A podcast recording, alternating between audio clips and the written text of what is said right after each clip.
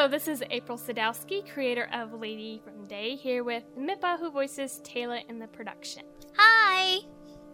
Now, is it Mippa or, or It's Mippa. You got it right. Okay, cool. One of the few that got it right. I, I just, you know, when we had our cast chat. Oh, that's back, right. You said- remembered. Oh. Yeah. People do pay attention to me. Someone said it. Someone said Mipa, and I was like, "Well, have I been doing all the credits wrong?" No, it's Mippa. Mhm. okay. Because it's a mix of my real name, Melissa, and my pet name, Lippy Lou, which the nurses named me when I was a baby. So Lippy Lou and Melissa, you get Mippa. Oh, Yeah. I'm not gonna ask what Lippy. I have no idea what it means, so. Okay, on to question number one. okay.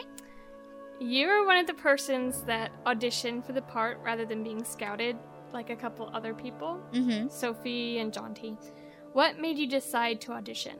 Well, I think at the time um, I was very new to the boards. And I was still trying to get some experience, trying to get some, my voice out there so people could hear me and so I can practice new things. So, really, I just saw that it was there. Um, I went to your website and I was very impressed by the, um, the professional look of the site and how well organized it was. And so I was thinking, hmm, you know what? If I get a part in this, it might actually get done. And um, I auditioned for everything, and um, to my shock and horror, you gave me a part. so it was mostly, um, at least on your end, I was really impressed by the professionalism of the site. It really looked like you put a lot of thought and effort into it. And speaking as someone who puts a lot of thought and effort into the things that I do, I was very impressed, and I felt there was kind of a kindred spirit sort of thing going there. Yeah, I'm kind of the same way with, you know, even businesses that I'm going to buy stuff off of. Mm-hmm. I kind of compare the look because, you know, you think about it, if they're putting a lot of work into, you know, the overall atmosphere that when you go into something, you think that their product is going to be better. Right. And, Exactly. they, and then for a radio play that they're actually going to go through the whole thing rather than you're like, oh, I'll cast you, and then nothing ever happens. Exactly. Or, you know, you get cast in things and then the radio play turns out to sound absolutely awful. And then you're like face palming. You're like, oh, I can't believe I'm in this. And Mhm. because the production is so awful, you actually sound worse than what you really sound, you know, Yeah. because you're like thinking, oh, I sound so awful. But in fact, is you don't sound awful. It's just the entire production sounds awful. And therefore it's just really a it's it, it's good in the sense that it's a learning experience for everybody but at the same time you put a lot of effort you put a lot of time to those things and when people quite clearly don't put forth the effort that you do it turn you know you lose the motivation to do it. And with mm-hmm. and that's never been the case with this. You've really been on the ball with things and the quality and the entire production value obviously is really exceptional and you quite clearly put forth a lot of time and effort and thought into everything Oh, Thank you. Hmm. Um, yeah, one of the things, like, you know, every time I do uh, another chapter, I always think of new ways that I can do something, and, you know, it just keeps on getting better and better because this is my first production, so, you know, I'm starting from a beginner to now I'm, you know, doing other people's productions, which is another story in itself. Yeah. okay but is it do you have everything already planned out or are there certain things that you're not quite sure how to resolve yet Um, I keep on getting more ideas, so I have an outline that I add to. mm-hmm that also helps you know making sure everything's synchronized because sometimes i have to go back and reread what i wrote to make Mhm. sure like people are in the right places. Right i understand jumping around you know? And then i got you know casted up to the end of book two and we have the open casting call for book three which you did audition for. Yes i did. Speaking of auditions mm-hmm. um when i received your audition i was interested in the sound quality as it was pretty good. And that's one of the things i'm really picky about when oh i'm glad to hear it. have auditions because you know it's like the better the sound quality from the actor, the better the sound quality of the production. Right, and it's a lot easier on the producer as well, trying not to clean things out and all that. I'm glad to hear that because this microphone that I've been using, the microphone I'm using right now, is actually a stand in until my new microphone comes in, which it should have been in on the 22nd, and it's still not here. And I'm feeling like really angsty because I'm afraid it's affecting my audition probabilities and things like that. And I'm really really afraid to try anything because this microphone is cheap and it's the headset microphone. Therefore, I don't really have much control over plosives and things. But I'm trying breath control and all that. But oh, I'm glad to hear it sounded good. Was that a question? uh, uh, no. Continuing on. okay, well, then where have you been? Oh, I've been recording in Tokyo. Why were you in Tokyo? Oh, well, um, I've lived in Tokyo for about three years. Um, I was hired straight out of college to teach CEOs and uh, pharmaceutical reps and government representatives over in Tokyo. I mean, basically, it's a glorified English teaching job. It's not like Nova or JET or any of those programs. Um, it was more of a professional you know, having to wear a suit every day, and have I had to come up with my own curriculums and things like that. Curricula, curriculi, curriculi. I'm sorry, my English is not so great anymore. Um, I, I, have no idea. yeah. Anyway, so um, lesson plans. Yeah, lesson plans and things like that. Um, teaching. I like one of my students was the CEO for Banana Republic Japan. Um, another one was the public relations director for the Tokyo Metropolitan uh, Construction Bureau. You know, pretty uh, pretty elite students and stuff. But I spent most of my time doing things like that. I did teach elementary school once in a while. My final year there, I spent a great deal of time in elementary school because they needed someone that spoke Japanese. But I spent to earn money, that's what I did. The other things that I did, I did a lot of uh, anime events. Um, mostly series specific. Um, I published fan comics, which is called Dojinshi. I um, organized a circle um, of artists and did several uh, anthologies of bilingual doujinshi for a particular series, which was kind of a first for um, for a lot of people. And um, I also did some cosplay. I'm embarrassed to say, but um, I made a lot of friends, including some um, Japanese voice actors, actually, which was really exciting. I got to spend a lot of time with some of some some of them. So I'm mostly just getting my geek on for the most part, but in a uh, strictly professional sense. Speaking of uh, voice acting, how did you get started into it? Um, well, I've kind of been wanting to do it since I was just a little kid. Um, I guess it started when I when I was watching Sonic the Hedgehog Saturday morning. With um, I'm not sure how familiar the audience would be with that series. It was pretty popular for my age bracket at the time.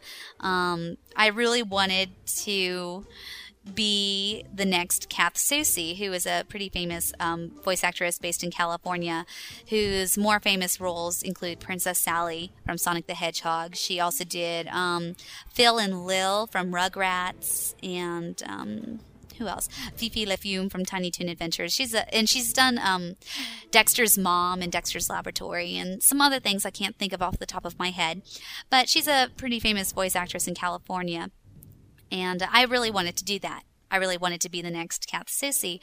And, um, you know, I kind of thought, considered it seriously in high school, but um, I really am not very good in competitive situations. I really am terrible at taking things personally and getting too mixed up in the drama of things. So I kind of avoided it, voice acting, up until um, up until last September, actually, when a member of the VAA, um, Kay, asked me to do the voice of an anime character for some of his radio plays. And so I did, and he put it up on VAA, and it got very, very good re- reception. And so I'm like, oh, okay, I really like the attention. I might try this a little more. And I have. So, long story short, that's how it was. Well, that's good because that's that's about around the time I think that I started scouting for and, and casting for book two, mm. which is when you make your appearance. Yeah. So you know, without that, I would have never had you in my production. yep. Thank you, Kay. Everyone should thank Kay. Thank you, Kay. Anyway. so, okay, yeah. your your actual voice obviously is much higher and I guess daintier than Teyla. yeah, a lot of people. That's what's really annoying is that a lot of people cast me as these really, really deep roles, and I'm like, what? What about my real voice? I want to, you know, because my voice is kind of stereotypical young heroine kind of sound, and I never get cast as that, which is so sad. but yeah, I really like doing the deeper voices. Um, it's something I haven't done for a while, and so the fact that I can do it convincingly is kind of nice, actually. Yeah, so, how do you prepare for voicing a character? And since you're American, I guess, since you're Yeah. in Texas now, I'm Texan. I'm not just American. I'm Texan, y'all. uh, how hard is it voicing lower and then with an accent? Huh. You know, um, the thing that I tell a lot of people when they're asking me how to do a particular voice or a particular accent is I tell them to find a particular voice or a particular accent that they like and just do their best at imitating. I think because I spent a lot of time as a child pretending, you know, playing dress up and all that stuff, um, I, do, I don't really put much thought into it. Um, I usually read a lot. This is really awful. I usually, most of just about all the lines that I send you, I mean, I send you multiple takes, but usually it's a cold read. Usually it's a cold read. I don't read the lines over before I start recording. I just go right into it. You know, I read the line before it and then I look at the next one and I just go because I want to keep that feeling of the character fresh. You know, what the character before me said so I can just put, I just basically put myself in the position I, um, I imagine it as a book on tape, or I imagine it as a, you know, in the Japanese case, a drama CD. And I just kind of imagine what it would be like if I'm listening to it in the car, or if I'm listening to a CD that I ordered from, you know, one of my Japanese CD providers. Um, I'm just a very um, mentally visual person. And so I spend a lot of time visualizing things.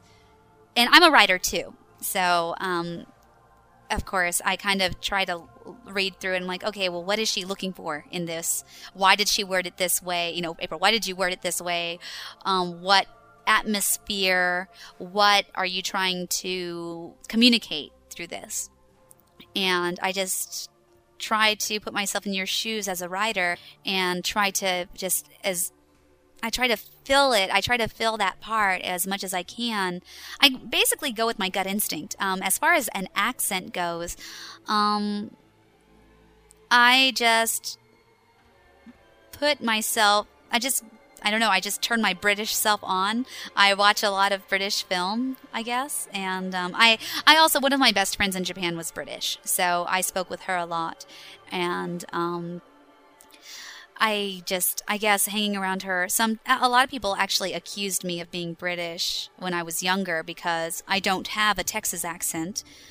Mostly, I don't think. Um, and um, I just, I've just always listened to a lot of different voice types and voice styles, and I don't know. I when I first started doing British accents, I would exaggerate it, but now I do it a little more subtly. I, I really don't know. I haven't really given it much thought. I just, I guess I just think of the character and just go. I've never really taken any um, classes or practiced in any way. I read over the line, and as I'm reading it, I hear the character's voice in my head. I visualize the, well, not visualize, but you know, I hear the character's voice in my head. And so I guess in a way I become the character for a little bit and I just speak as her. Yeah, usually I, I end up taking your first takes because they work the best. I'm glad to hear that works. Um, so there's some big changes planned for your character. Have you discovered what they are? And then how do you feel about them without revealing too much? no, I have not revealed. I like I usually like to uh, leave the surprise for myself as soon as I get the um as soon as I get the script. However, however, I do feel a lot of build up with with Taylor, right? Yeah. and um, I feel like there's go- something's got to happen with her because she's just she's so together and she's very knowledgeable. I feel, and she's very set in her opinions, and I feel like you know I just feel like it would be very unusual and almost, you know, I'm wondering what's her purpose what's her purpose in this story. She seems to be a relatively, I mean, she's a reoccurring character and she's has relatively substantial lines and a lot of, she's a wealth of information. There's got to be something that is up for her. So, you know, the audience right now knows as much as I do. So I'm keeping myself blissfully ignorant of what happens, actually. It makes it more exciting for me. Yeah. There's actually, you know, most of the characters are the same way. They like to discover while they're listening to it for the first time. Mm-hmm. So, so, how do you feel about the story so far? It's such a rich environment, actually. I really love, first off, just the detail, the attention to detail that you put in the story really impresses me. Um, I also like the, the, fact that the females are so strong. Um, I'm not as familiar with the males, I have to say, um, but I. I'm just really, really impressed with just hearing about the um, the cultural dynamics between the characters, kind of the um, what's the word? Nandake. It's the almost like a hierarchy within the household. It's really riveting and just it's really engrossing actually and the fact that you're having such success with the story it's really actually it comes to no surprise you've put so much effort and attention to it i'm really glad to see that it's getting the attention that i feel it's starting to it, it really deserves thank you and hopefully the book whenever it gets done turns out to be the same way I, I imagine so. You only get better as you continue to write. I yeah. learn. Yeah, and also, you know, that since I've started doing the production, I've kind of rewritten the novel how it oh, starts yeah. out. So it kind of it, it's not worded the same way. Mm-hmm. It's more novel-like in the way you're getting introduced. Mm-hmm. It's almost like you're starting as she's starting her tale. Uh huh. Okay. Yeah. So, what is your favorite scene or chapter that you've done so far? I know, you know, obviously you haven't done as much as some of the other characters that I've interviewed, yeah. but. You know it's really funny? you haven't mentioned it at all, but I really liked doing the part of Julia. Mm-hmm. I really, that was so far, I mean, I really like, um, I really like uh, Talia a lot, but doing that hoity, that uh, that haughty little, um, high pitched, proper little voice, you know, talking about all the exquisite wigs and things like that, it was just so much fun for me. I love doing characters like that, and um, I really enjoyed that. I have to say that's probably been my favorite so far. Um, I also like. Um, I also liked actually the very first scene where I show up because I loved the entire speaking under my breath and hushed tones, and those are always fun to do. Mm-hmm. Yeah, at least with um, Julia, you can use kind of your normal voice. Something similar, yeah. Yeah. Something closer to my normal timbre, I guess, or my energy level, I should say. Mm-hmm. and it, it really works with her. I'm glad because she's she's working with dainty things. So mm-hmm. you know, when, I sound dainty. Oh my! Well, mom's actually, my mom's gonna laugh at that. well, the the character description was that her she had a high and dainty voice. So you know. Yeah. you just did it perfectly. I'm glad. So this is the end of the interview. That was fun. That was yeah. fun. Thank you. So well, that's all. Obviously, all the questions I have for you today, Mippa. Okay. Thank you for joining us and My your pleasure. contribution to the production. Anytime. It's a pleasure. Always a pleasure. Thanks everyone for listening. Yeah, and we'll be hearing more of you, obviously, throughout Yay. the entire rest of the book. I'm glad to hear that. I'm glad to hear I don't die, or do I? Okay. No. Okay. no, you don't die. More cast interviews are coming your way. Visit www.ladyfromday.com and grab a banner to promote us if you like what you hear.